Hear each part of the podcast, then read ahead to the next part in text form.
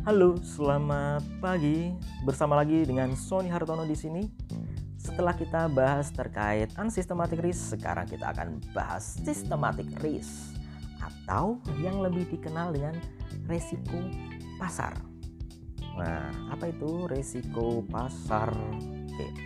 Resiko pasar adalah resiko yang tidak bisa dihindari. Ya, tidak bisa dihindari dan akan berdampak terhadap semua semua apa? Semua produk investasi. Ya, investasi. Misalkan, nah ini ya. Misalkan kita ya di sini resiko pasar yang terjadi karena wabah corona. Waduh, wabah corona ini melanda semuanya ya, semua sektor hampir semua sektor uh, mengalami penurunan yang signifikan. Bahkan banyak yang kolaps. Bisnis pariwisata perdagangan jasa waduh hancur-hancuran tahun 2020 ini. Oke setelah kita tadi sudah membahas unsystematic risk yang bisa hilang atau diminimalisir dengan proses diversifikasi nah, sudah nih kita misalkan sudah membuat membuat portofolio investasi kita. Oke, kita saya sudah beli berbagai macam produk investasi yang korelasinya tidak terlalu besar atau negatif agar bisa saling mengurangi resiko unsystematik. Nah, sudah bagus nih komposisinya portofolionya. Tapi kok ya turun juga return saya bahkan negatif karena apa? Oh, ternyata karena hantaman risiko sistematis. Bagaimana tidak? Ya. Risiko sistematis corona misalkan pandemi melanda seluruh dunia lagi ini bukan satu negara. Jadi ini resiko pasar yang luar biasa hebat. Seringkali resiko pasar itu kan hanya melanda satu negara, saja misalkan ya Indonesia saja. Gitu ya.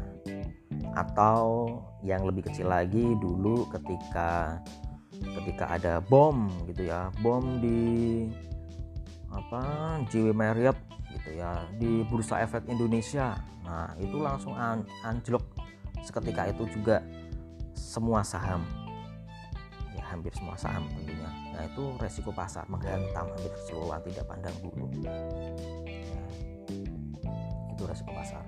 Itu itu baru kejadian yang lebih kecil gitu ya. Atau ketika krisis ekonomi di Indonesia huru hara tahun 98 nah itu pasar Indonesia yang terhantam gitu ya. Itu ancur-ancuran indeks skala itu ya dari sekitar 700 jadi 350 persen lebih. Nah sekarang ini corona melanda seluruh dunia. Waduh semua bisnis terpengaruh. Pariwisata manufaktur perbankan. Saya nggak bisa membayangkan bagaimana ini nanti. Ya. ini semuanya aktivitas ekonomi melambat. Tentunya tidak hanya sektor perbankan saja sektor saham-saham perhotelan saham sama apa lagi? Saham ya infrastruktur. Ya kalau duitnya dipakai untuk nanti menangani corona wah bisa-bisa tahun depan minim pembangunan infrastruktur. Nah itu yang mengakibatkan penurunan saham terkena semua hampir semua dampak terkena. Bahkan tadi berita terbaru saya baca itu sudah sekitar 698 hotel ya. Eh, menurut ini ya dari sumber dari persatuan hotel restoran Indonesia ya itu sudah tutup dan merumahkan sementara karyawannya tanpa gaji. Coba bagaimana kelusuan itu kan ada nanti ada domino effect kelusuan nanti daya beli yang kurang daya beli yang kurang dan itu akan nanti berpengaruh terhadap wah eh, produk-produk consumer goods ya produk consumer goods juga mungkin pasokan global dari entah dari Cina ya dari mana-mana itu terhambat karena di sana mungkin belum berproduksi. Nah, itulah resiko pasar yang luar biasa wabah corona ini semoga cepat berlalu. Itulah yang namanya resiko pasar tidak bisa dihilangkan dengan dengan sistematik eh, maksudnya dengan diversifikasi portofolio. Karena tentunya bisa menghantam semuanya. Perang ya tentunya akan mempengaruhi semua bisnis dalam negara itu bencana alam. Ya bencana alam gede gitu ya. Kemudian ya ini tadi corona wabah pandemi global. Luar biasa. Itulah resiko pasar. Nah uh, ya tentunya kalau resiko pasar ini ya ya ini uh, satu-satunya cara meredam ya perlu ini intervensi dari pemerintah ya. Ya seperti saat ini agar daya beli masyarakat ini nanti tetap bagus nanti dikasih BLT bantuan langsung tunai ada pengurangan relaksasi relaksasi kredit dan sebagainya. Itu yang nanti semoga bisa memberikan optimisme terhadap pasar sehingga pasar lebih optimis lagi dan resiko pasar itu akan berkurang dan peran serta masyarakat untuk uh, percaya kepada terhadap kebijakan pemerintah sehingga tidak rush ya. Tidak rush mengambil besar-besaran uang di bank penjarahan. Nah itu malah semakin memperburuk resiko pasar memperburuk performa perusahaan-perusahaan.